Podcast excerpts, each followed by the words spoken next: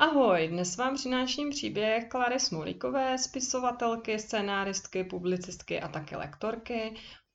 Jí zajímala popularizace, věnovala se environmentální, multikulturní, estetické a mediální výchově a také muzejní pedagogice. Nejvíc knížek představují právě učebnice a metodické materiály. V současné době se věnuje především psaní knížek pro děti a mládež a k tomu pořádá školení a besedy pro pedagogy a knihovníky. Budu si s ní povídat o tom, jaká byla její profesní cesta, jak se dostala k psaní, jaký vliv na její kariéru měl příchod dětí a třeba taky partneři, protože s nimi také na řadě svých aktivit pracovala. Ahoj Kláro, já tě moc děkuji, že jsi přijala pozvání do mého podcastu, že se podělíš o svůj příběh. Ahoj, děkuji, já ráda, protože si myslím, že to, co děláš v těch podcastech, je velmi zajímavé a sama si je ráda poslechnu. Jsi hodně činorodá, máš jako opravdu hodně aktivit, což obdivuju. Co děláš právě teď? Na jakých projektech zrovna teďka pracuješ? Eh, teď končí prázdniny a já, když jsem na volné noze, tak já pořád dodržuju klasický režim školních let. Eh, to znamená, že během roku mám trošinku eh, jinou náplň práce než během letních prázdnin. A tyhle ty letní prázdniny jsem možná pro některé překvapivě zasvětila psaní scénáře počítačové hry. Jak jde dohromady psaní počítačové her, psaní knížek a besedy pro pedagogy? Uh, úplně skvěle. Já v tom totiž na rozdíl od mnohých učitelů, někdy i knihovníků nebo rodičů nevidím vůbec žádný rozpor. Pokud eh, člověk chce vymyslet příběh, tak musí být prvotně čtenář.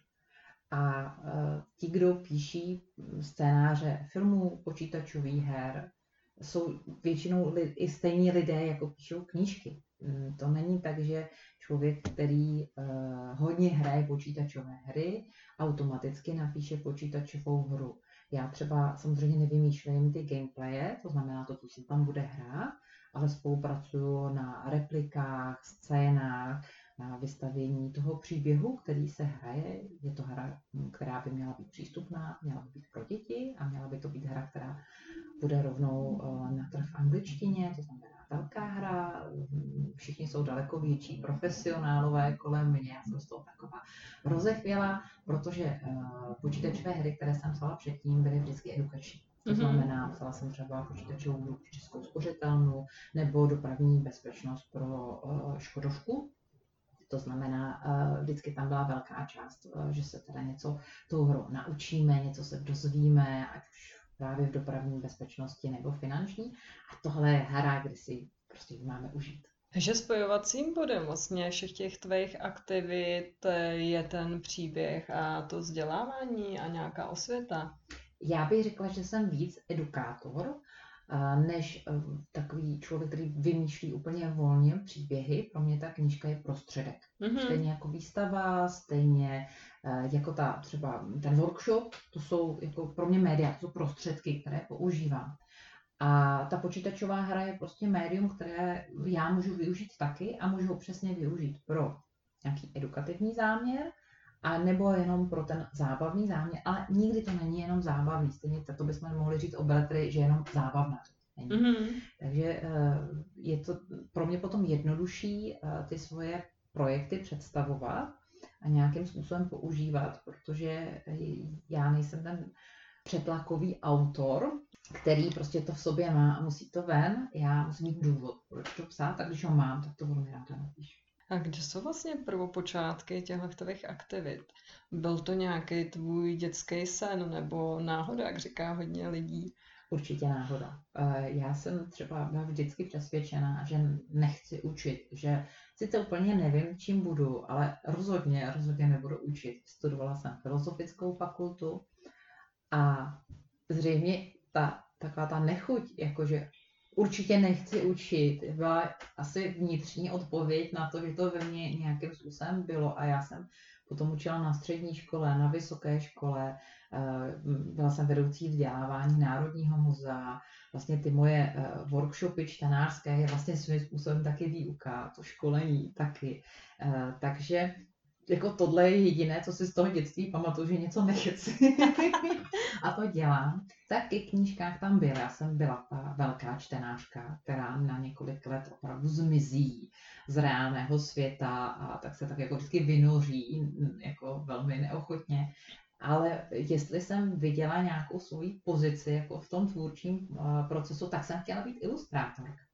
Já jsem ještě na střední škole na Gimpu chodila do Zušky, mm-hmm. ráda jsem kreslila a tak jako, sice jsem věděla, že to jako ne, nejsem tak talentovaná, abych to šla studovat třeba na nějakou akademii nebo umprum, to ne, ale ve vztahu k těm knížkám jsem si dokázala představit, že budu ilustrátorka. A co teda byly tvoje první díla?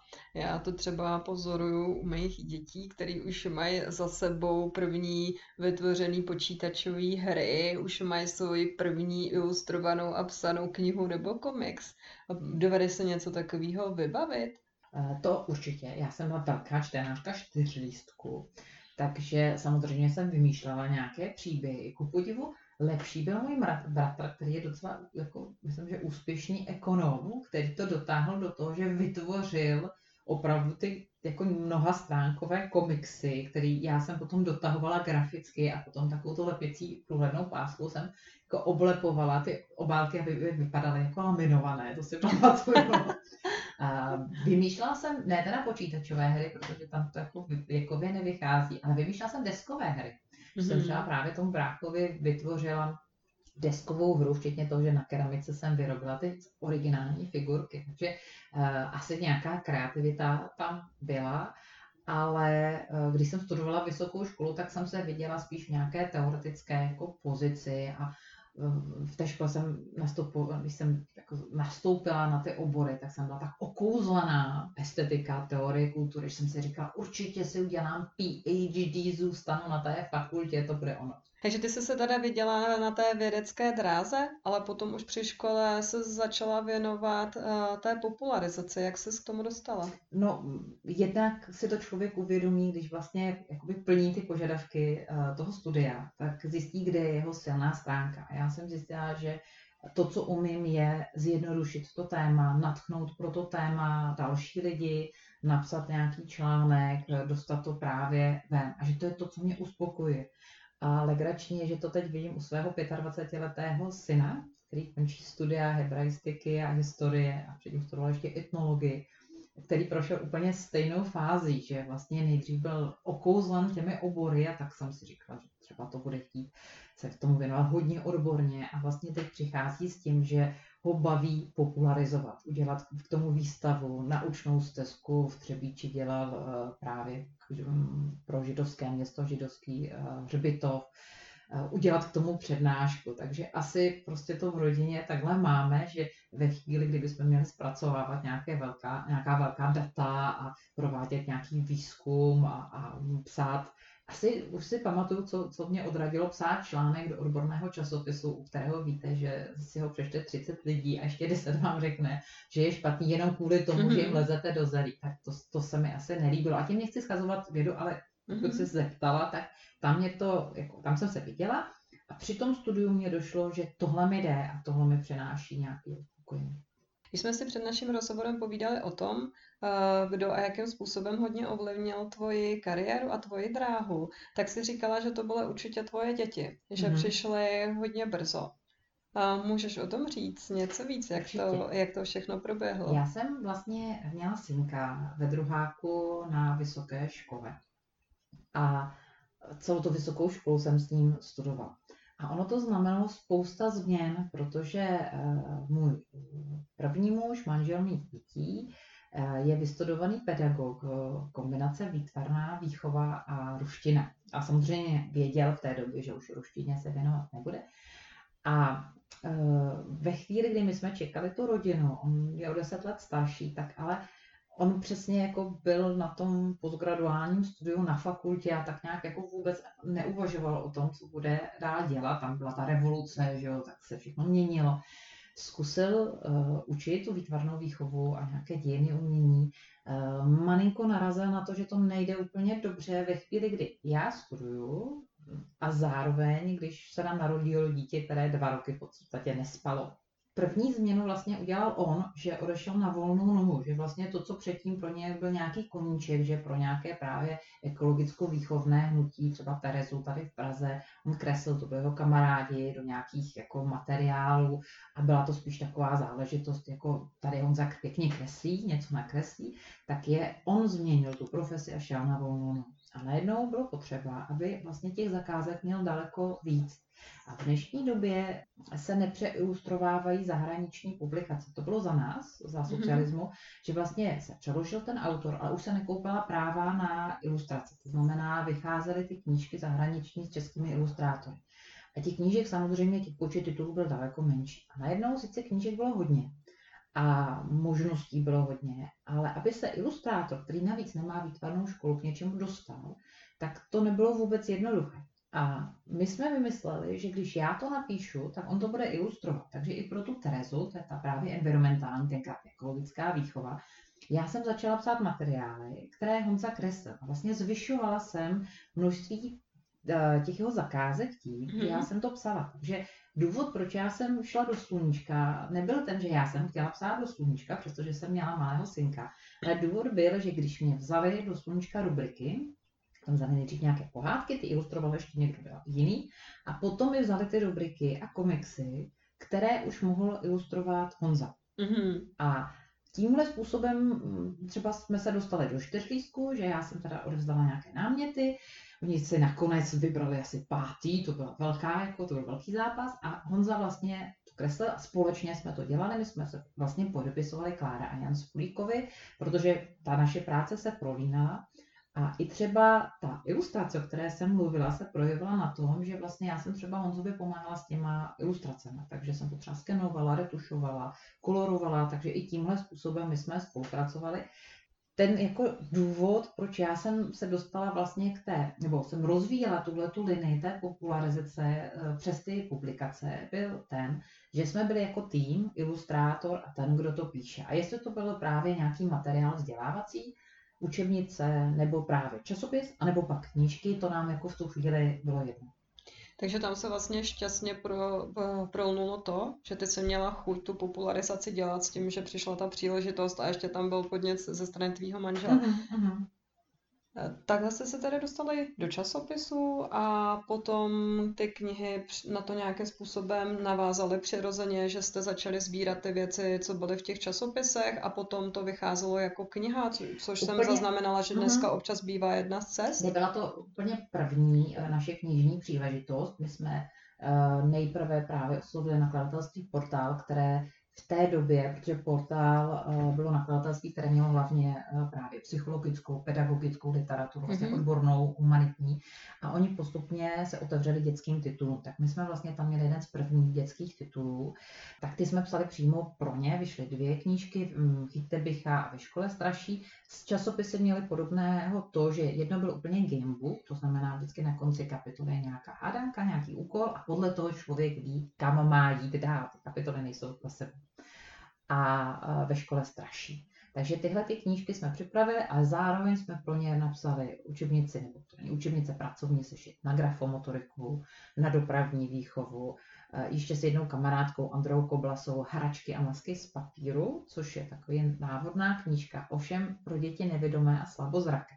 Takže takové jako zase vzdělávací záležitosti. Tyhle ty knížky, o kterých mluvíš ty, ty přišly potom, protože to je úplně výborný způsob. Když eh, vycházel třeba tři roky komiks v časopise, mm-hmm.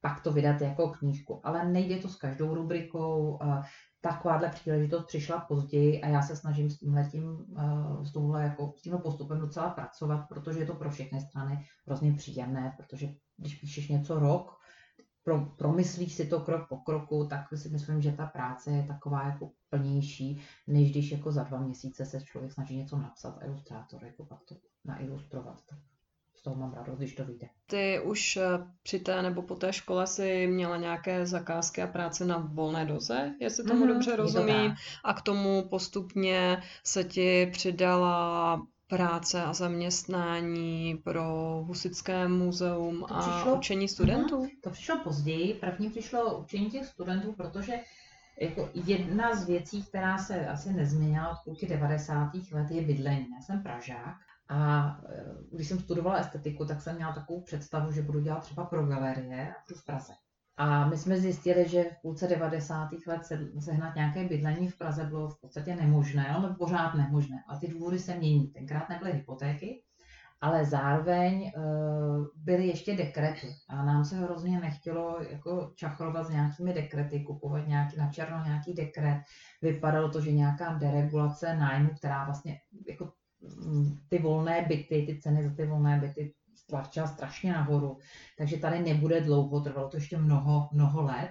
Takže my jsme se vypůjčili od známých a příbuzných peníze a koupili jsme nejlevnější ruinu v táboře. A to stylem, že Honza tak jako zapích prst do té mapy, že tady to bude pěkné, já jsem tam vlastně asi předtím vůbec nikdy nebyla. Tím, že když on je na té volné noze, tak je úplně jedno, kde bydlíme.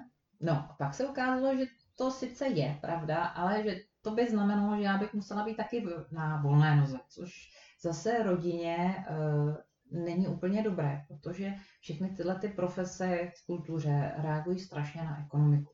Mm-hmm. Ve mhm. chvíli, kdy ekonomika jde dolů a už jsme to zažili dvakrát a já se obávám, že to teďka se chystá po třetí, tak první se šetří na těchto těch věcech. První, když si máš vybrat, co nekoupíš, tak koupíš jídlo, oblečení, nekoupíš knížku. Mm-hmm. Pokud má nakladatel šetřit na časopise, tak tam, kde, nebo v novinách, tam, kde byla dětská stránka, tak se zruší dětská stránka. Tak, takhle to jde. A to vlastně nás postihlo, když jsme se do toho tábora odstěhovali, půjčili jsme si ty peníze a začali jsme rekonstruovat, tak během vlastně dvou, tří měsíců Honzovi spadlo strašně moc zakázek, eh, které vypadaly velmi jako dlouhodobě a bylo to nepříjemné. A já jsem na to reagovala tenkrát tak, že jsem si říkala, to není dobré, aby jsme byli oba dva na volné noze, navázaní na stejné projekty. Takže když jsme tam byli už nějakou dobu a já jsem vlastně dokončila tu studium, narodila se mi dcera, takže v roce dcery já jsem nastoupila na střední obchodní školu, která mi nabídla místo právě jako učení knihovníku. Ale nebyl to celý úvazek, ten úvazek se postupně navyšoval, což nám umožnilo uh, právě si navzájem víc vstříc, že Honza hlídal, já jsem šla do školy a pak jsme dělali nějaké věci spolu, spousta věcí dělal Honza, takže tímhle způsobem. A já jsem tím pádem měla vždycky nějaký ten příjem na zaplacení těch mm-hmm. složenek, protože u těch honorářů zase teď je to skvělé, takhle to, ale ta platební jako morálka, morálka tenkrát byla všelijaká. To bylo mm. tak, že třeba z nějakého časopisu Honzovi nezaplatili půl roku, ale pak už to nikdy nezaplatí. Pokud jako vydělával jenom jeden, nebo by býval vydělával jenom jeden, to by nás položil. Mm-hmm. Takže uh, ta moje profesní cesta, která vypadá tak jako hezky, když se jako přečte v té Wikipedii, tak ve skutečnosti jsou spousta kompromisů, které vycházejí z toho, Eh, co člověk jako rodině, finančně si může dovolit. Eh, jste, že jsem mohla sednout na kolo a za 10 minut dojet na střední školu a učit tam knihovníky o mm, předměty, které nikdo učit nechtěl. A mně to přišlo jako zajímavá výzva, tak jsem ráda zapomněla a potlačila to, že jsem vlastně nikdy nechtěla učit.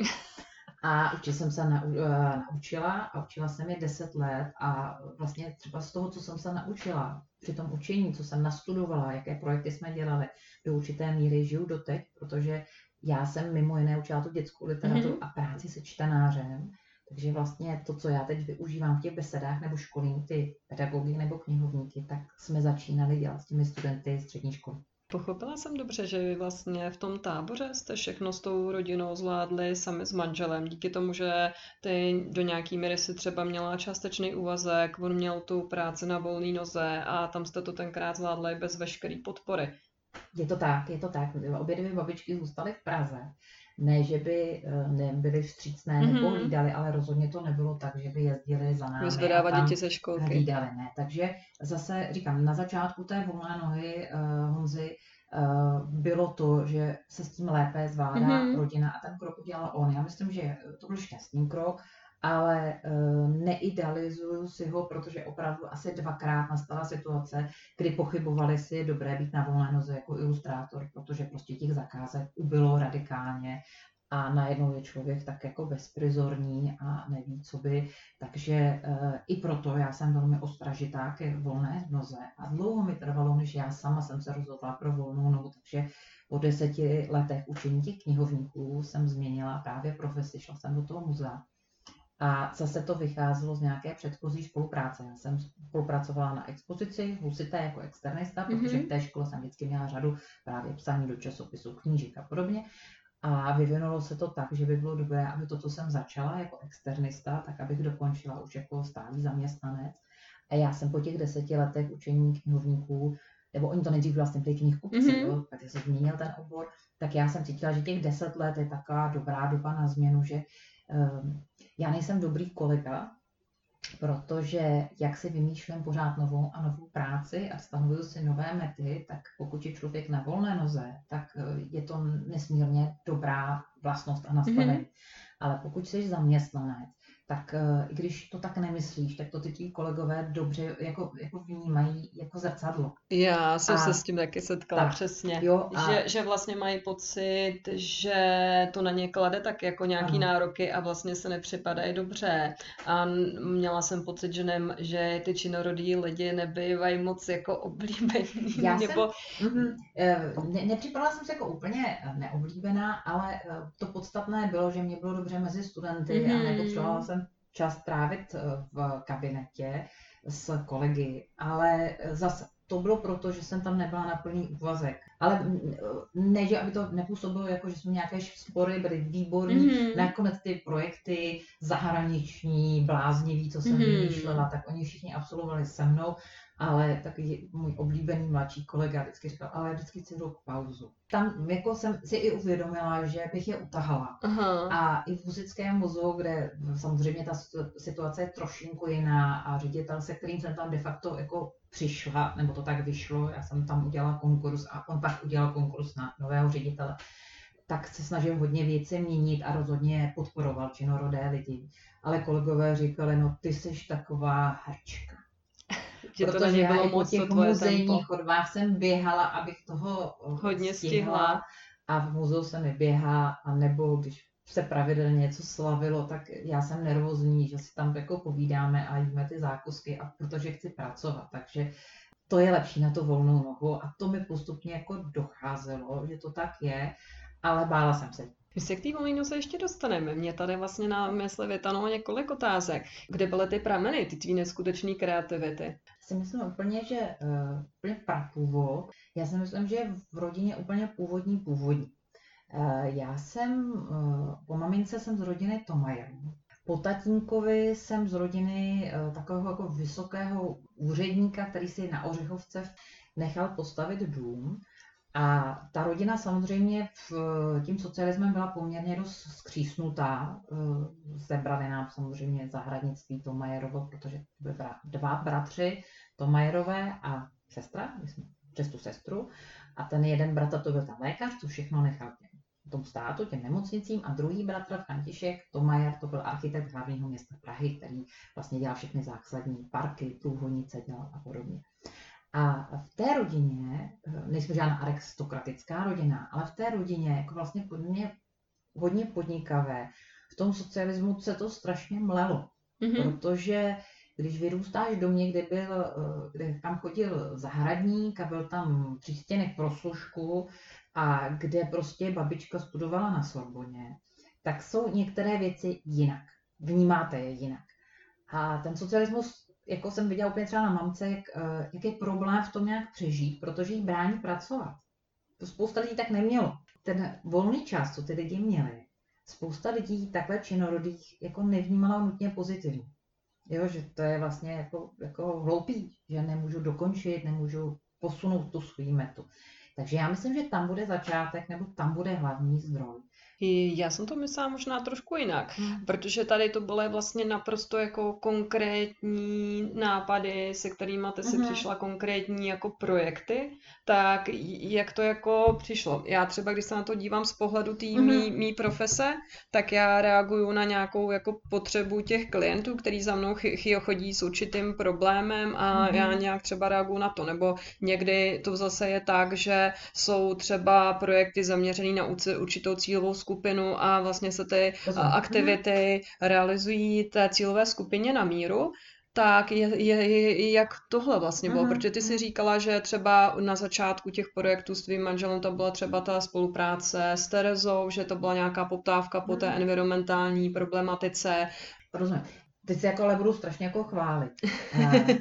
Eh, Já jsem zjistila, že pokud vstoupím do nějaké nové oblasti, tak se v ní potřebuji totálně zorientovat. Eh, A spousta lidí mi říká, že se tím zabýváš moc podrobně, my od tebe chceme jenom tohle, proč to řešíš do takových souvislostí. A já věci řeším do velkých souvislostí, protože když se zorientuju, a jedno jestli je to školství, muzejnictví, výstavnictví, eh, jestli je to vydávání knížek, téma čtenářské gramotnosti, to je jedno. Já se v tom potřebuju úplně zorientovat. Takže ten začátek je vždycky takový těžkopádný. Pak můžu dělat cokoliv. Takže já, když jsem šla učit uh, ty knihovníky, tak já jsem prostě zjišťovala, co se učí na vysokých školách aktuálně. Přitom já jsem chodila na přednášky z knihovnictví s hodou okolností, protože moje nejlepší kamarádka z dob studií studovala knihovnictví, takže já jsem souběžně se svými obory běžně navštěvovala i ty jejich a měla jsem trošku nějaký jako přehled. Jako dítě jsem v knihovně vyrostla. Mhm, to mhm. jako. Takže uh, mě zajímalo, co se uh, říká na knihovnických konferencích. A uh, logicky jsem to chtěla přenést na ty studenty. Takže my jsme vyvinuli řadu metod, nápadů. Chtěli jsme jim ukázat ty top věci, takže jsme jeli do Birminghamu, aby jsme tam viděli skvělou Rachel s její tím projektem Opening the Book. Viděli jsme skvělý projekt, se to Bookstart, který teďka zavádí druhým rokem tady knihovnická, um, jmenuje to SKIP, Združení knihovníků a informačních pracovníků, my jsme to viděli před deseti lety už v Anglii. Vychovat ty studenty způsobem, že oni budou nejlepší. Ale na to nejdřív já musím být dobře informovaná o tom oboru. A to samé je to v tom muzejnictví. Takže to bylo o tom, že tebe zaujal vlastně nějaký obor a buď si, eh, když ti to stačilo, tak se vlastně zajímalo ty zdroje u nás, anebo si taky pracovala i na přenosu vlastně toho know-how ze zahraničí, že to vlastně byla kombinace to, těch různých zdrojů, se kterými se mohla Je to, potkat. je to určitá metoda, která Aha. si myslím, že se učí právě na té filozofické fakultě a domnívám se, že se neučí na té pedagogické. Aha. Eh, A to je, máš téma a nikdo ti ho, ho nenaservíruje na stříbrném podnose. Když se učíš na zkoušku na katedrách typ estetiky, tak si musíš najít ty primární zdroje, Mhm, musíš si ji přečíst. Mhm. Není to tady je otázka, vy se naučíte tuto odpověď. Vy musíte jako si to zvládnout. Takže to si myslím, že eh, tenhle ten způsob, že vstoupíš do muzejnictví, o kterém jako v zásadě až tolik nevíš, byť z estetiky něco málo, a zase se v tom zorientuješ, aby ses mohla volně uh, pohybovat, tak pak se ti stane, že jsi v muzeu dva měsíce a už jsi členka komise mm, výboru pro muzejnictví a muzejní pedagogiku, protože jdeš rychle. Mhm. A to je ono, že uh, všichni říkají, ty to nemusíš přece dělat takhle jako podrobně, ty nemusíš si dělat ty rešerše, co tě zajímá, jak vypadají muzea ve Francii, my jsme v Čechách. Takže tohle to vlastně byla ta tvoje nějaká jako přidaná hodnota, nebo ta tvoje, jako, ten tvůj nějaký způsob, tenhle ten Hmm. způsob práce ti na, nakonec uh, pomáhal posouvat se dál a proniknout do tolika dalších Hmm. oborů. Kdy se začala, kdy a proč se vlastně začala přesouvat zase zpátky do té Prahy? Ty důvody eh, byly dva. Jeden eh, souvisí s rodinou, že vlastně děti byly větší, eh, tak jako oba dva říkali, no my budeme studovat vysokou školu že? eh, do Prahy. I jsme byli trošinku nespokojení s táborským gymnáziem, který teda synek absolvoval a zároveň jsme jako doma měli nějakou jako, jako krizi nebo prostě padaly takové věci, tak si najdi někde práci, třeba i v cizině a, a pracuj tam. A ten stav, svazek se tak jako, jako trošinku rozpojoval, eh, že vlastně já jsem jako, jako volnou stupinku, tak jdi do té Prahy, tam pracuj a, a to bude jako v pohodě a asi to už signalizovalo z obou straně, že třeba těch 20 intenzivních let už možná bylo vyčerpaný. To, že jsem potkala svého současného muže a že vlastně pak jsem se do té Prahy přestěhovala jako už s dcerou k němu a dcera přešla tady na, ta, na pražský gymnázium, tak eh, to vlastně už jenom, jako, že jsme se potkali na té cestě. Ta cesta už tam asi začala předtím, že tábor už je malý a ta naše spolupráce s tím uh, Honzou už prostě se navzájem asi jako přerostly, nebo každý, on už je ilustrátor naprosto samostatný, že jo, který si vymýšlí ty Mhm. věci, který funguje, který je etablovaný a já jsem chtěla dělat věci jinak. No a v té Praze jsem nastoupila jako vedoucí vzdělávání Národního muzea, ale tady poprvé jsem si namlela, protože Národní muzeum už je moc veliké. A pokud chceš dělat skvěle tuhletu práci za podmínek, které ten státní instituce v kultuře nabízí, tak se dostaneš do obrovských kleští, protože si vyděláš 13,5 tisíce čistého jako vedoucí mm-hmm. vzdělávání, tak už je to pár let, ale ty platy jsou opravdu, jako ono se o tom moc nemluví, ale platy v muzejnictví a knihovnictví jsou opravdu ostudně nízké. Mm-hmm. Zlatí učitelé, ale tím neříkám, že jim nepřijou vyšší platy učitelů ale opravdu je to ostudné. Jsi v Praze, kde máš jako větší výdaje. Náklady a nemůžeš si a, na to vlastně vůbec vydělat. Tak a teď to muzeum vyloženě vyžaduje, aby tam člověk byl od rána do večera, do noci, včetně víkendů. A zbývá ti strašně málo času, ne na sebe, ale na tu práci, která by ti dotovala uh, to fungování v tom muzeu. Takže je to strašně náročný koníček a já jsem vlastně po tom roce, kdy mi jako skončila ta smlouva a samozřejmě se počítalo s tím, že já teda podepíšu další, tak i pod vlivem svého současného muže jsem ji prostě nepodepsala a odešla jsem na volnou nohu, protože jsem měla spousta nabídek, zajímavé, dobře placené práce vlastně to, co jsem dělala v muzeu, můžu dělat dál, nebo dělám dál jako externista. Ale já jsem to prostě, tady, tady už jsem to neodala. Tady už jsem nezvládla tu obrovskou instituci, která má strašně moc expozic, strašně moc výstav a všechno chce dělat pořádně ale zároveň není to, není to tak jako ohodnocený, není, jo, tak tam, tam jsem to, tak to bylo poprvé, kdy jsem jako vyboukla, jako beru to trošinku jako svoje selhání, uh, že kdyby to bylo placené třeba třikrát, tak dobře, mm-hmm. tak bych to zkusila. Tak by mm-hmm. to mhm. třeba si potom sedlo. Ale takhle jsem byla přehlcená, opravdu muž mě jako tahla z toho muzea jako poslední v 8 hodin večer, už tam nikdo nebyl. Toho bylo moc. Toho bylo moc. Hrozně mě zaujalo to, jak ty se vlastně říkala, že práce, která eh, pro tebe byla nějaká znouzecnost, co bylo třeba to učení, anebo možná nějakým způsobem i potom třeba ta práce pro muzeum, tě nakonec strašně moc naučili a vlastně tě dostali tam, kde jsi teďka. Uh-huh, Takže můžeš třeba říct, když se podíváš zpátky, že nakonec na těch místech si fakt jako dokázala být spokojená. Já jsem byla spokojená to tam měla... všude. Já Aha. mám vždycky náročný ten začátek, kdy si nejsem jistá sebou, jestli jsem tam správně. Ale myslím si, že je to i výsledek eh, toho, jako co jsem já vystudovala. Eh, pokud člověk vystuduje na zubaře a je zubař, tak asi se mu vstupuje do té praxe lépe. Mm-hmm. Ale když už od začátku víš, že studuješ něco, co nemá uplatnění a že vždycky se musíš znova a znova osvědčit, mm-hmm. tak jako je to součást toho tvýho profesního nastavení. A já si myslím, že to bude potkávat daleko víc lidí, čím dál jako jako ve víc profesích, že prostě vystuduješ něco, ale nezáručuje ti to vůbec žádnou mm-hmm. profesi, ty změny kariérní. Musíš s tím, musíš s tím pracovat, to Takže, procento těch studentů je hodně vysoké. Přesně. A já, tak za nás se to ještě takhle neříkalo, mm-hmm. ale už to tam nějakým způsobem bylo. bylo, ta doba tím už malinko byla těhotná. Asi to, co je podstatné, je, uh, já tím, že se vždycky v dané oblasti zorientuju, tak mi dá smysl.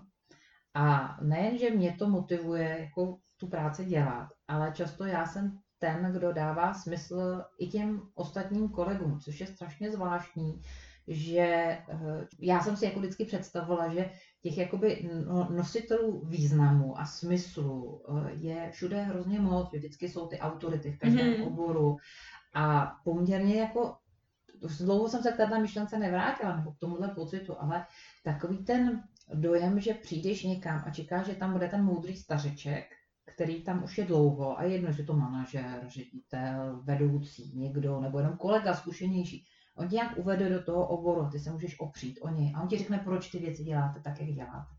A to si myslím, že ve strašně moc institucí, firmách, profesích prostě není. A uh, já si to potom potřebuji nahnat sama, musím si to, jako, jestli pamatuju, ten jako stesk po té autoritě, že, by, že bych hrozně potřebovala, když jsem něco nového začala dělat, jo, ale i v psaní těch knížek, autorita, která ti řekne, hele, takhle to děláš dobře, pohladí tě po té hlavičce, zkus ještě tohle, řekne, tohle, na tomhle ještě zapracuj. Nebo něco vlastně nějaký jako mentor nebo průvodce. Tak, tak, Aha. A to já si vybavuju, že prostě na své cestě jsem mnoho mentorů nepotkala. A jak jsi to potom zvládla na té volné noze? Protože třeba můj pocit pro, po, po odchodu na volnou nohu se v tomhle ještě prohloubil. Nakonec jsem si sama ty mentory a průvodce našla, uh-huh. ale tohle byla snad jako jedna z nejtěžších věcí právě při tom přechodu na volnou uh, nohu. Paradoxně nebylo to tak těžké. Já jsem na volnou nohu se snažila odejít už jednou, když jsem se se odstěhovala do té Prahy. Mm-hmm. Tenkrát jsem nebyla pod žádným finančním tlakem. My jsme dodělali s Honzou nějaký projekt, který byl jako hezky placený. Zároveň prostě uh, můj současný muž jako říkal, v klidu se zorientu, není problém. Tak jsem říkala, tak jo, tak já budu na volný noze. A já jsem to po necelém půl roce nezvládla a šla jsem do toho Národního muzea. Uh, takže i když už mi bylo jako těch jako ke čtyřicíce, tak jsem, a celý život vlastně jsem na půl úvazku nebo na půl, nebo i k tomu plnému úvazku jsem dělala věci na volné noze, ten bývalý muž byl na volné noze, tak jsem e, opravdu znejistila a vzala jsem tu práci. Neříkám, že to byla chyba, ale prostě to Národní muzeum je tam v tom jako, jako by navíc. Kdybych hmm. bývala, šla třeba tenkrát na to školení na volné noze, to jsem právě psala ve zpětné vazbě, to jsem tam úplně si uvědomila, tak bych asi do toho Národního muzea už nenastoupila, už bych zůstala na volné noze. Mm-hmm. Protože ta volná noha přináší ještě řadu dalších jako otázek, který řešení, vlastně jsi sama sobě ekonomem, logistické věci řešíš, jako dáváš si úkoly, když jsi workoholik, jako jak si děláš moc, že jo? takže prostě je tam jo, nacenit, když děláš věci, které ti připadají, že mají smysl, tak máš zase problém ty to nacenit, protože mm-hmm. to má mhm. smysl, tak ještě si za to tak nějaký peníze. Chtěla bys to dělat pokud možno zadarmo ceno, pro všechny. Ano, ano cenotvorba. Uh, nechala jsem si dát besedy do každého dne, protože potřebuji být každému vstříc a podobně. Takže uh, ty začátky nebyly jako jednoduché, protože udělat si v tom pořádek bylo docela jako, byla docela výzva. Ty jsem úplně zapomněla, co se Jak se to zvládla vlastně bez těch průvodců? Jestli hmm. se zesíla na volný noze potřeba nějakých těch průvodců a mentorů, tak jestli jsem dobře pochopila, tak pras, právě vlastně Robert a jeho školení na volné noze, Robert Vlách, Nevím, to vlastně už... nějakým způsobem v tomhletom posloužil, nebo po, vlastně to byla nějaká forma té podpory byla, přechodu na volnou jako nohu? Už byla taková jako pozdní. Jo, pozdní. Už já jsem mm-hmm. si mhm. uvědomila, že kdybych tenkrát, když jsem se do té Prahy vrátila, na takovéhle školení šla, bývala, tak bych mohla na té volné noze jako začít a jako, tak jako komfortně. Mm-hmm. Ale já jsem na to školení šla, kdy už jsem spousta věcí měla vyřešených a už jsem jenom si potřebovala třeba potvrdit. potvrdit, nebo ještě jako s tou cenotvorbou jsem si nebyla jistá, takže uh, tam mi pomohl se nějak zorientovat. Takže jak je to bylo školení dvoudenní, tak ten první den jsem nepotřebovala. Mm-hmm protože to už jsem si jako vyzkoušela sama. Ale mm. zároveň to doporučuji úplně každému, protože když si na to máš přijít sama, trvá to dlouho, bolí to a děláš spousta jako chyb. Mm-hmm. No. A využila jsi třeba nějaký ještě jako další třeba vzdělávání nebo měla s kolem sebe nějaký lidi? Pochopila jsem, že vlastně nějakým určitý mír, do určitý míry podporovatelem byl zase tvůj um, druhý manžel. Mm-hmm. Byl tam ještě někdo další nebo nějaká organizace? Asi ne, já jsem, uh, jako Jirka, uh, můj druhý muž byl hodně důležitý v tom, že jak jsem vyprávěla ten jako náš profesní příběh s Honzou, tak eh, jednu věc, kterou já vnímám jako problematickou, ale je to třeba ve mně, ne, nechci za to někoho vinit, je, že já, jak jsem ty věci eh, dělala kvůli té práci Honzy, tak jsem se neuvědomovala, jaký význam má ta moje práce v tom mm-hmm. společném, těch společných mm-hmm. projektech. Jo? Uh, takže jsem to brala jako hodně servisní. Takže třeba leta jsem do něj hučila, že si měla udělat webovky, ale nikdy mě nenapadlo, že já bych si měla udělat webovky. Mm-hmm. Prostě jsem byla hodně jakoby orientovaná na toho živitele rodiny, že, že on... tam on, nevěděla jo, za, za tím výsledkem. Jo, takže uh, to, že jsme se jako rozešli, mě jako možná by to měl být člověk eh, schopen přehodnotit jako jako nemu, nemuset se kvůli tomu rozvádět a přehodnotit si to jako v tom vztahu, ale je to určitě těžký. Ale mě to, že jsme se jako rozešli, pomohlo přehodnotit sama sebe a vidět třeba jako ta spisovatelka, nebo jako ta plnohodnotná bytost, která může být na té volné noze.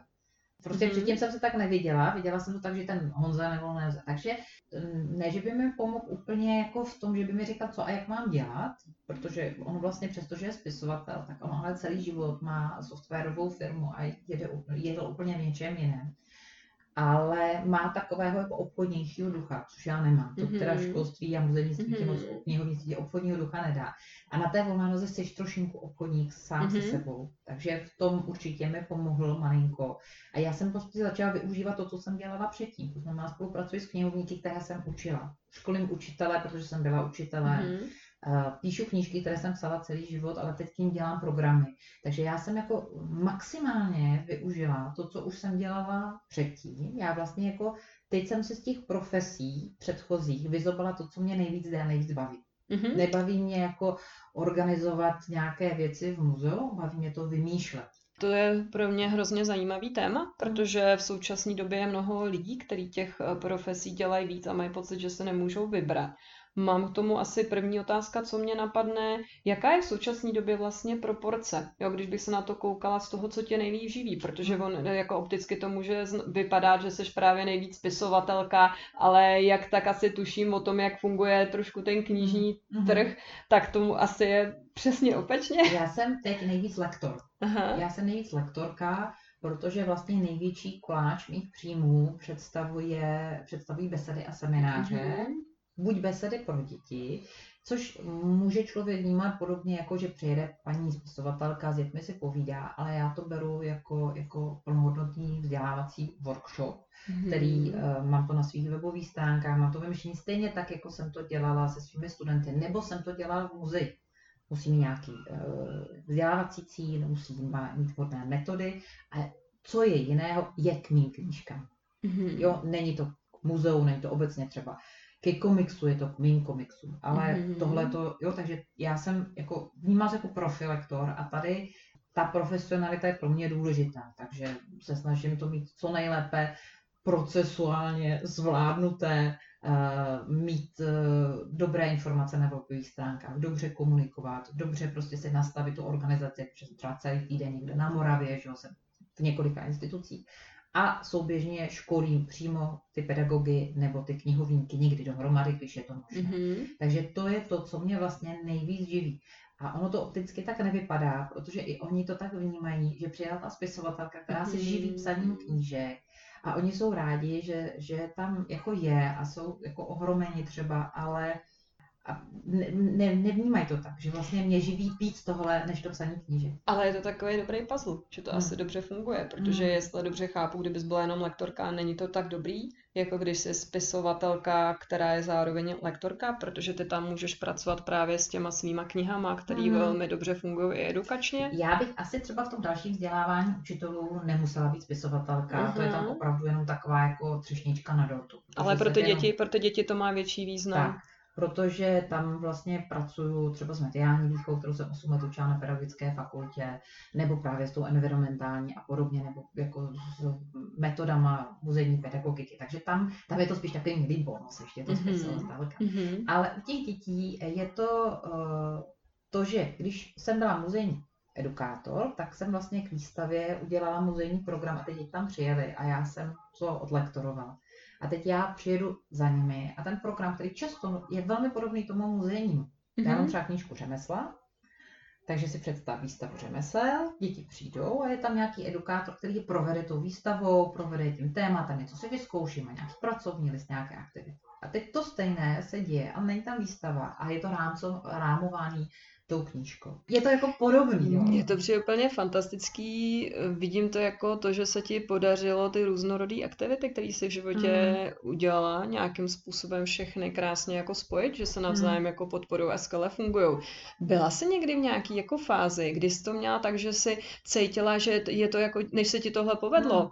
nějakou jako velkou nejistotu, že jsi říká, Ježíš, já přece nemůžu tohle všechno dělat, musím to osekat, musím se rozmyslet, abych byla profesí buď spisovatelka nebo buď metod metodička nebo tohle, mm. protože já se s tímhle velmi často setkávám, že nějaký lidi mají pocit, že tohle je vlastně jako špatně, že to mm. není jako v pořádku, anebo že je vlastně tahle cesta, že by to všechno mohli nějak spojit, aby jim krásně zafungovala ta synergie, mm. jako to je u tebe, že je to nenapadne, nebo nemůžou mm. na to přijít. Já to asi takhle nevnímám. Já jsem nejvíce pála trošku něčím jiným. Já jsem měla pocit, že ten knižní trh, eh, ty sama se říká, že tušíš, jak funguje, a, ale já přesto, že se kolem těch knížek motám, tak pořád jsem měla pocit, že ten knižní trh by měl být nastavený tak, že ty, když napíšeš dobrou knížku, která se prodává, tak ti zaplatí ten čas, který tomu věnuješ, a ty pak věnuješ nějaký čas té propagaci, mm-hmm. ale potom zase píšeš další knížku a to by tě mělo jako uživit. A pochopení, že to takhle u nás opravdu nefunguje, že těch lidí, kteří eh, napíší tak úspěšnou knížku na úrovni já nevím, Radky Třeštíkové, Vývek, Patrik Hartl, Eh, je strašně malinkato mm-hmm. a hlavně takhle to nemůže být. Ono je pár takových jako, jako komet, ať už autorů nebo, nebo knížek a tady to v zemi vůbec nehovoří závist, já jim to přeju, mm-hmm. ale naprostá většina knížek se ti rozdrobí. Jo, i když se dobře prodávají, nakladatel je spokojený, tak ty nemůžeš s těma penězma jako vyjít. Prostě to nejde. Mm-hmm. A e, pro mě bylo jako složitý pochopit, že i když po mně všichni ty knížky chtějí, tak já musím, já musím ten počet jakoby knížek a titulů naopak jako snížit, abych jich mohla psát daleko víc. Ale já si musím uvědomit, že na jako delší čas, než tu knížku píšu, se věnuju její propagaci na těch besedách a seminářích. Aby aspoň si všichni jakoby zúčastnění jako vydělali aby se vrátila aspoň částečně ta práce.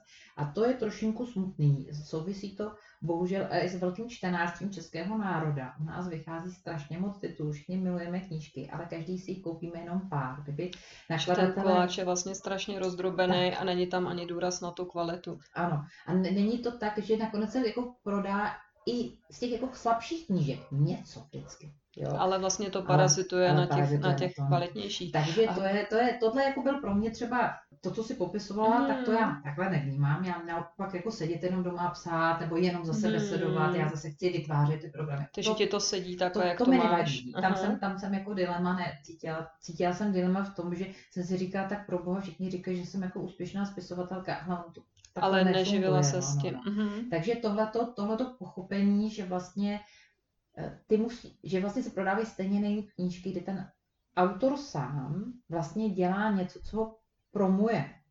To znamená, ty ho znáš, jo, ty besedy znáš, jasně. a vlastně to, to je takový koláč jako nějakých aktivit, ano. že to vlastně taky tam ty synergie mají.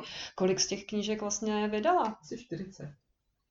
Tak to je každý rok jedna knížka, když to tak rozpočítám, teď, teď někdy to muselo být, že každý rok se, dvě. Tam, tam se to zrychlilo, právě jsem předtím měla pauzy, že to se hodně zrychlilo uh, právě tím, že jsem šla na volnou nohu předtím. Opravdu ta, uh, ta frekvence byla maximálně jedna knížka za rok. Mm-hmm. A často jsem psala právě v létě, u prázdnina, jako, jako takový jako bonus, to jsem měla. Jako Lidi jezdí do Chorvatska, ty si sedneš na Já už jezdím teď i do, té, do toho Chorvatska. A tam píšeš tu knížku. ale na no.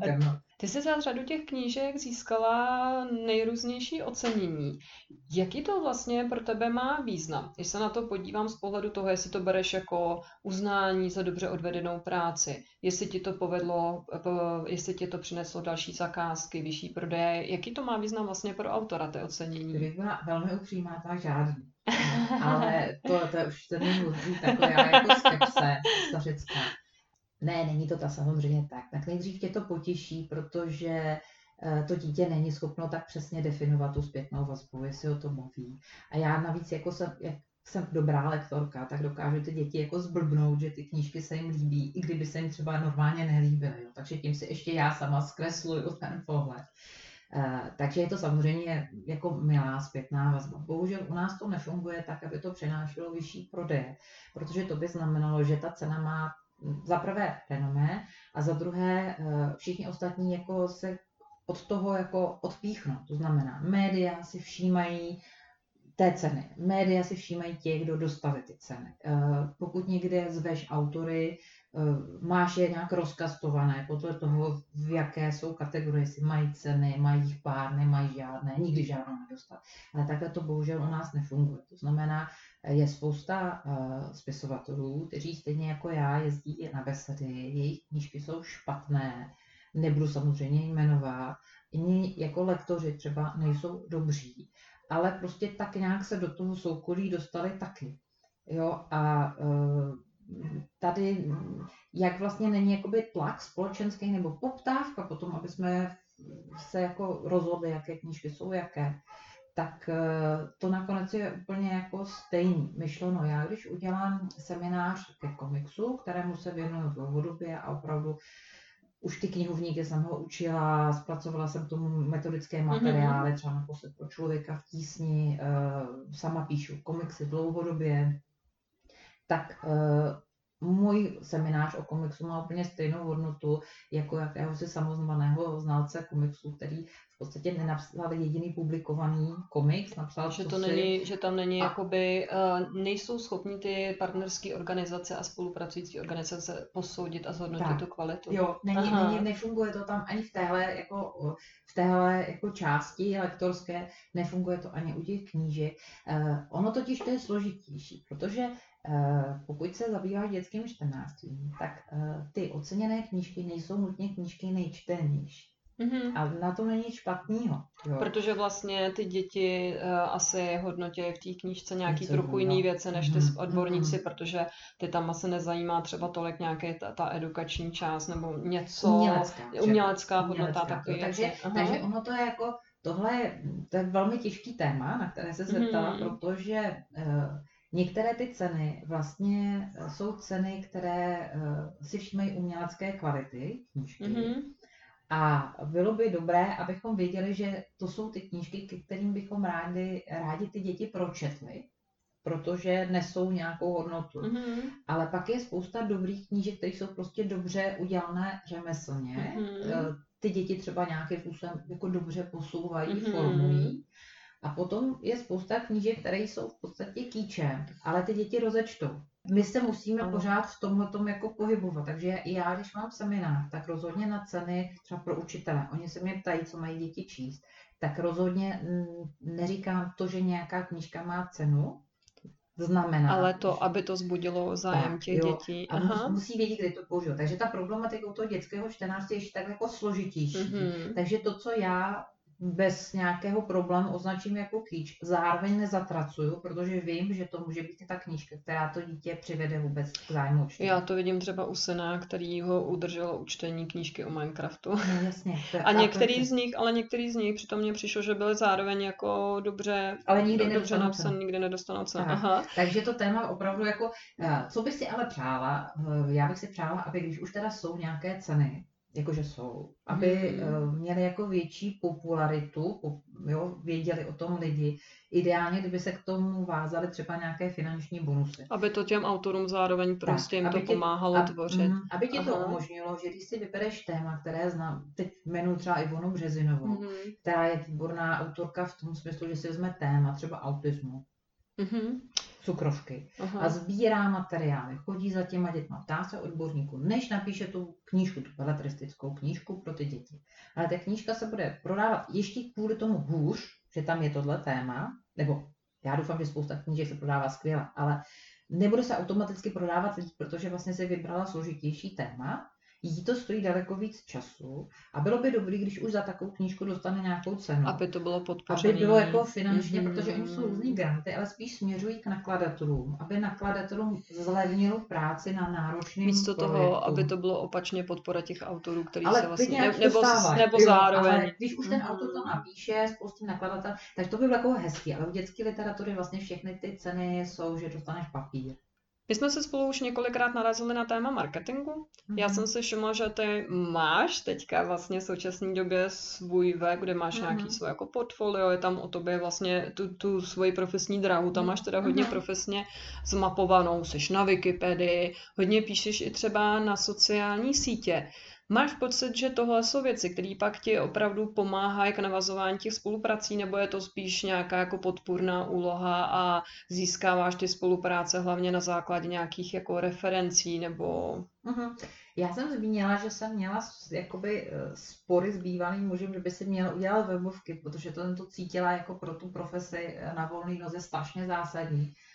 A když jsem konečně byla schopna udělat ten koperníkovský obrat k sobě, tak jsem si udělala ty webovky a e, to i v době, kdy mi třeba nakladatelé, s kterými jsme vedli nějaké spory o marketing a oni říkali, o, já jsem říkala, máte hrozné webovky, tam čtenář si tam vůbec nemůže vybrat. Oni říkají, my jsme byli na školení a říkali nám, že webové stránky nejsou důležité tak v téhle době, kdy jako i my ty jakože odborníci v teď to rozmlouvali. rozmlouvali, že třeba je cesta, tak jsem si nechala postavit webovky od kamaráda v takovémto redakčním systému, abych jako, aby se tam daly věci měnit, aby to nebyla úplně šablona. A uh, myslím si, že mě pomáhají úplně, úplně obrovským způsobem, protože uh, mě tím se strašně zjednodušuje komunikace o čemkoliv.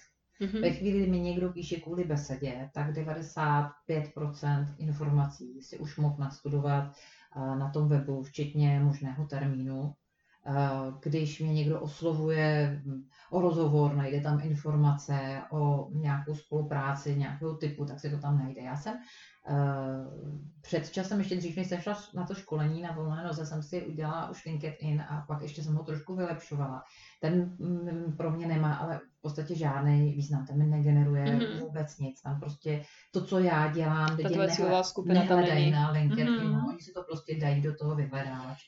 A co se týče těch sociálních sítí, já ti úplně nevím. Eh, já jsem nejdřív eh, vlastně na ten svůj Facebook jako psala nějaké věci, třeba jsem tam dávala jsem nějaké besedě a pak mě jako pár lidí jako těch nejbližších upozornilo, hele, ono je to tam moc, jako na tvý osobní stránce. Tak jsem si založila tu jako profesní stránku uh, Facebookovou, jenže ten Facebook se vlastně snaží tyhle ty stránky jako zneviditelnit.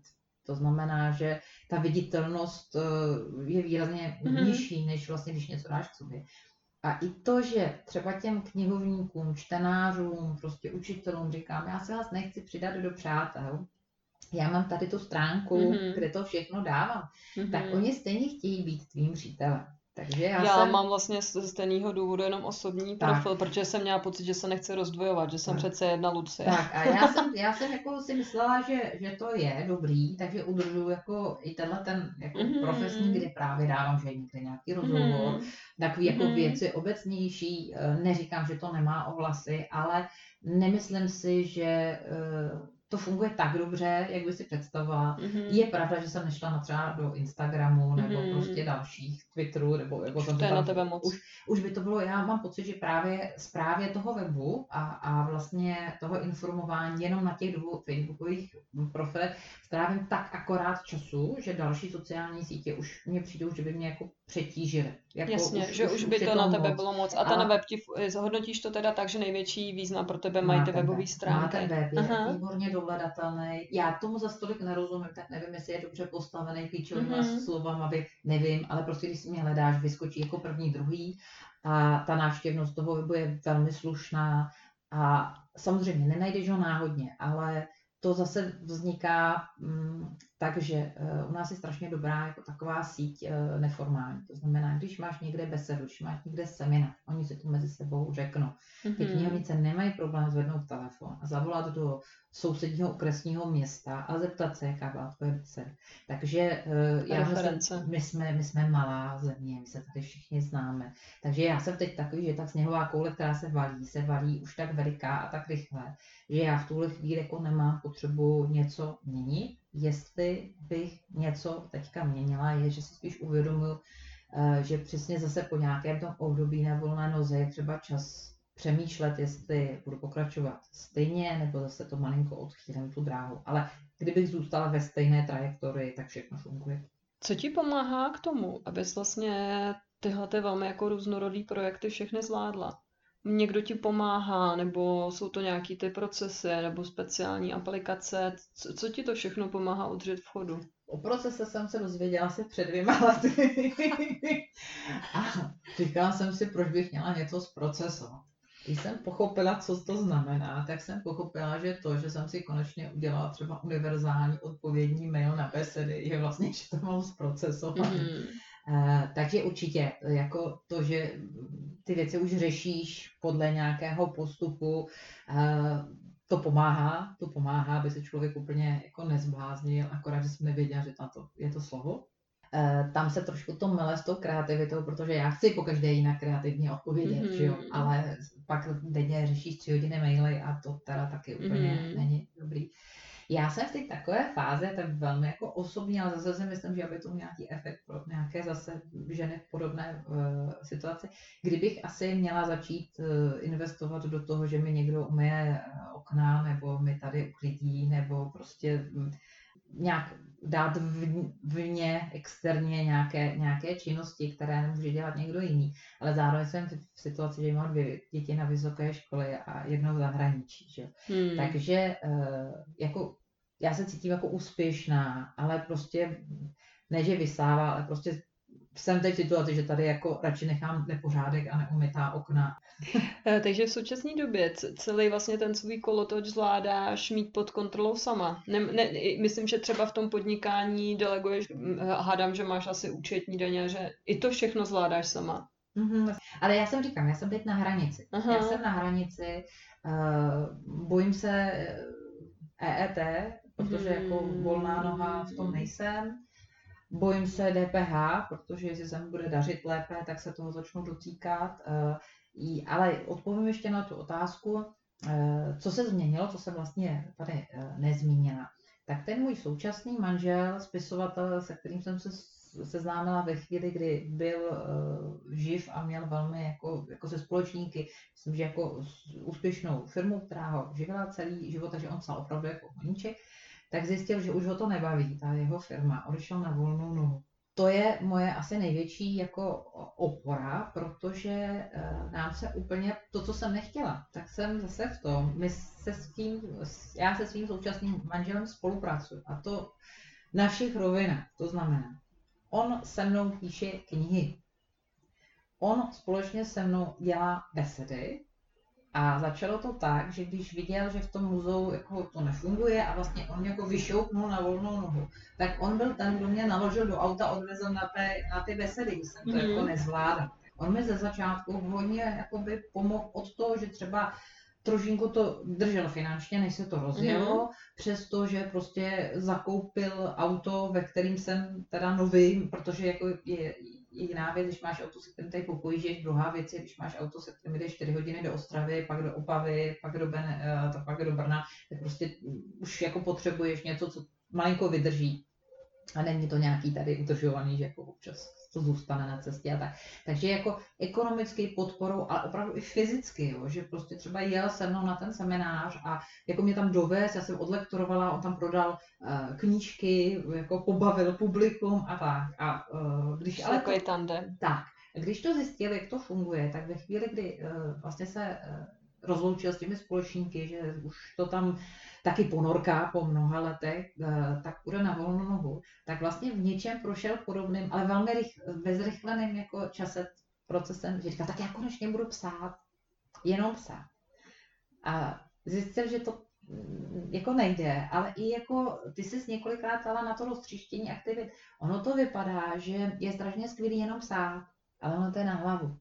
Mm-hmm. Že jsi sama zavřená tak. doma, píšeš, a, píšeš, Na to přesně Jiří narazil, že vlastně dobrý něco psát, ale dobrý je pak jet mezi ty čtenáře, jako sdílet, i se s nima bavit o tom, co píšeš a znovu se vrátit. Jo. Takže eh, teďka v tuhle chvíli my vlastně fungujeme hodně ve dvojici, než bychom všechno psali mm-hmm. společně, něco jsme napsali společně, teď zrovna Jirka nahoře sedí a má nějaký termín a prostě vlastně píše a vlastně říká, a já už bych to chtěl mít dopsaný, protože tady sedím už dva měsíce a těším se, že půjdu na ty besedy mm-hmm. a že mhm. si odpočinu. Takže uh, jestli něco pomalu, když dva jako lidi dělají jako totéž, tak se ty věci samozřejmě zjednodušují, mm-hmm. protože každý jsme do toho vložili své zkušenosti a myslím si, že to pomáhá, že třeba taková pitomost, ale já vypisovala ty paragony a přímový dopady a Jiří říkal, a proč nemáš razítko? Jasně. A mě by to v životě prostě ne, nenapadlo. Pro mě je to nějaký level. A to, že dojdu někam a přinesu razítko a to dám, jo. A to samé faktury, jo. Já Excelový jako soubory a Jiří říkal, proč nemáš účetnictví v cloudu? Mm-hmm. Tady je asi na místě si jako probrat i to, jaký to má úskalí, protože to není jako jen tak, když pracujete na nějakém společném projektu, tak jak to rozpůlit.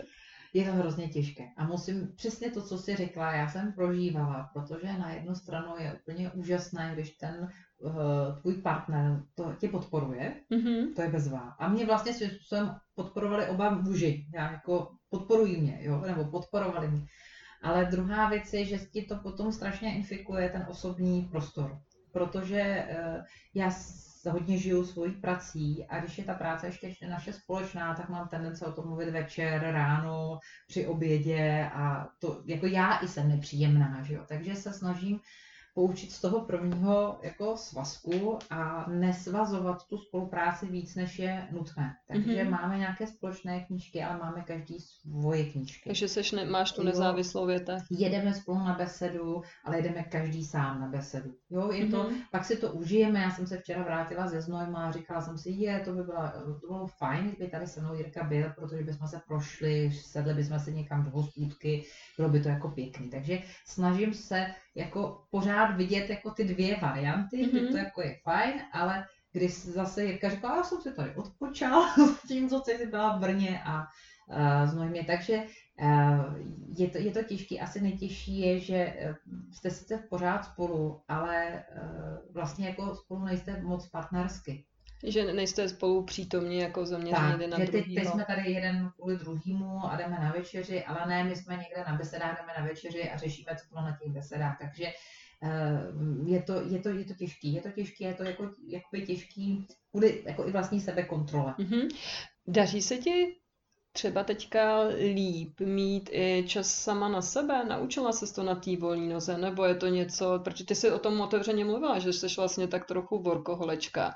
No, je, je, jako, to bylo zase jeden efekt z toho školení na volné noze, protože jsem konečně pochopila, že takových lidí je, je hodně a že řeší stejné věci jako já, protože je pravda, že předtím jsem to brala jako takovou osobní jako cestu, jako, jako, jako, jako kříž, který nese. Cesta hrdinky. Ano, pak jsem zjistila, že nás jako takovýhle jako Don tak jako celé, ta, celá ta aula. Takže to bylo jako možná příjemné zjištění. I takové to, ten vtip, že jdu na volnou nohu, abych si mohl udělat kdykoliv volno a to znamená, že si ho nikdy neudělám. Tak to všechno na mě sedí úplně. Uh, my jsme teď doma uh, v takové jako přelomové době, kdy já si začínám těch 45 uvědomovat, že mi malinko zač, jako docházejí síly, že už prostě nemůžu dělat do rána, protože ten projekt musí být hotový a ještě odjet na besedy a že už to prostě nejde a že budu muset uh, jako hygienicky, zdravotně vytvářet ty, uh, ty pauzy. Takže to je jeden uh, z takových jako signálů. Ale že by to bylo ten pro ten partnerský vztah, tak Jiří jako velmi hlasně říká, jo, že bychom měli jít na ty houby a tak. Ale na druhé straně je to, že je ta práce baví to, co jsme se bavili jako na začátku. Já Takže že vlastně ty, ty to bereš takový, jako že to je pro tebe zároveň ten koníček a zábava všechno v jednom. Tak, já, tím, že dáš význam té své práci, dává ti smysl, tak mě to, mě to baví, mě to přináší uspokojení a celoživotně mám kolem sebe lidi, se kterými spolupracuju. Mí přátelé často jsou lidi, se kterými buď jsem spolupracovala, anebo z mých přátel dělám spolupracovníky prostě je to, je to nějakým způsobem ve mně a když se podívám na svoji maminku, tak jako chápu, že prostě se to tam nějakým způsobem děje, že tím svoji dceru, tak, tak i když teď paří a tak, tak už jako vidím tu cestu, cestu práce. Ale je-li ta práce smysluplná, tak, eh, tak tě to jako neobtěžuje. Já bych nerada byla ten workoholik eh, toho typu, eh, všichni si myslí, že workoholik, že to je jako pozitivní. Já si myslím, že spousta workoholiků funguje tak, že vlastně si tu práci jako jenom couraj. Mm-hmm. A pořád něco nestíhají. Že, že to je tím, že se to špatně třeba uh, organizují. Takže mm-hmm. jestli je nějaká cesta, tak si to dobře eh, naplánovat.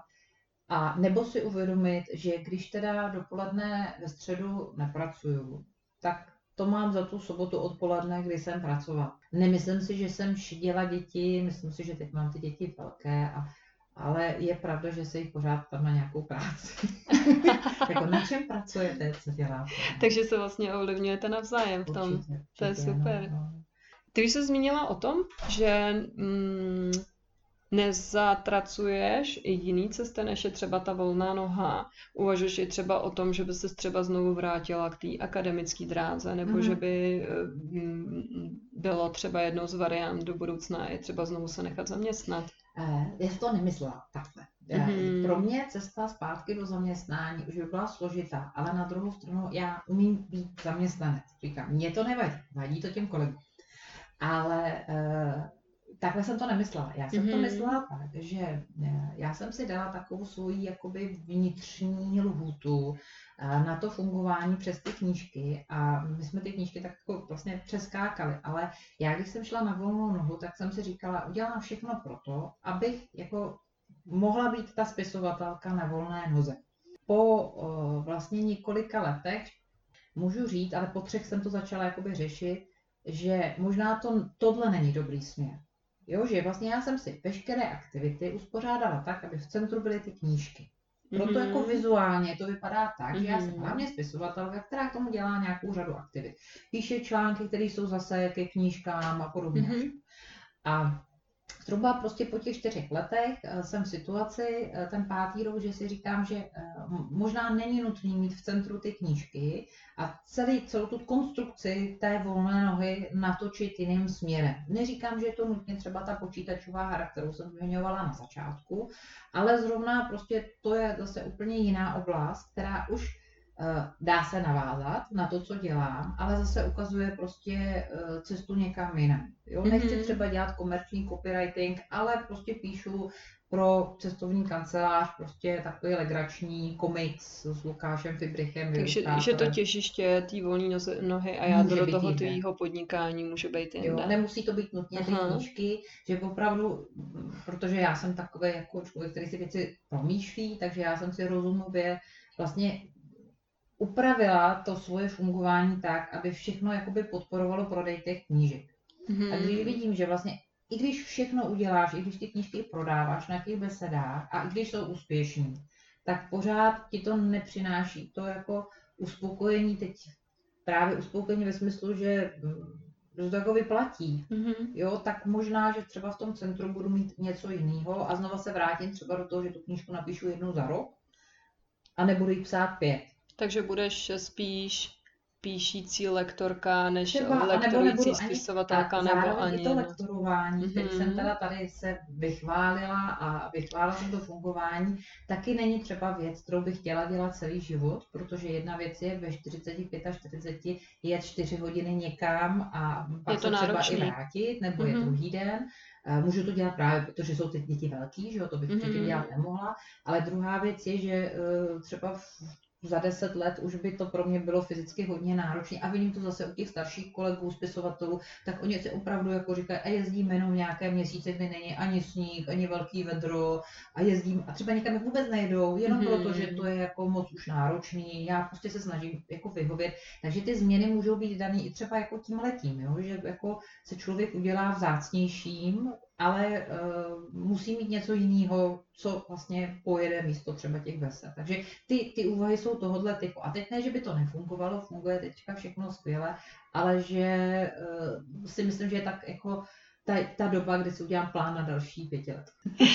tak já ti moc děkuju, že jsi vlastnila to, jak eh, můžou fungovat takhle velmi jako různorodý profese všechny dohromady a právě to, jak se ty jednotlivé činnosti můžou vzájemně podporovat a nebál se být i hodně upřímná v tom svém profesním příběhu. Hmm.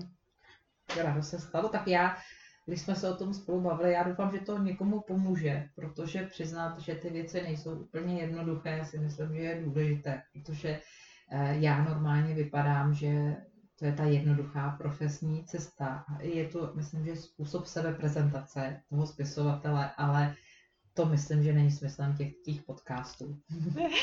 tak jo, díky a předtím, co ti daří. Děkuji.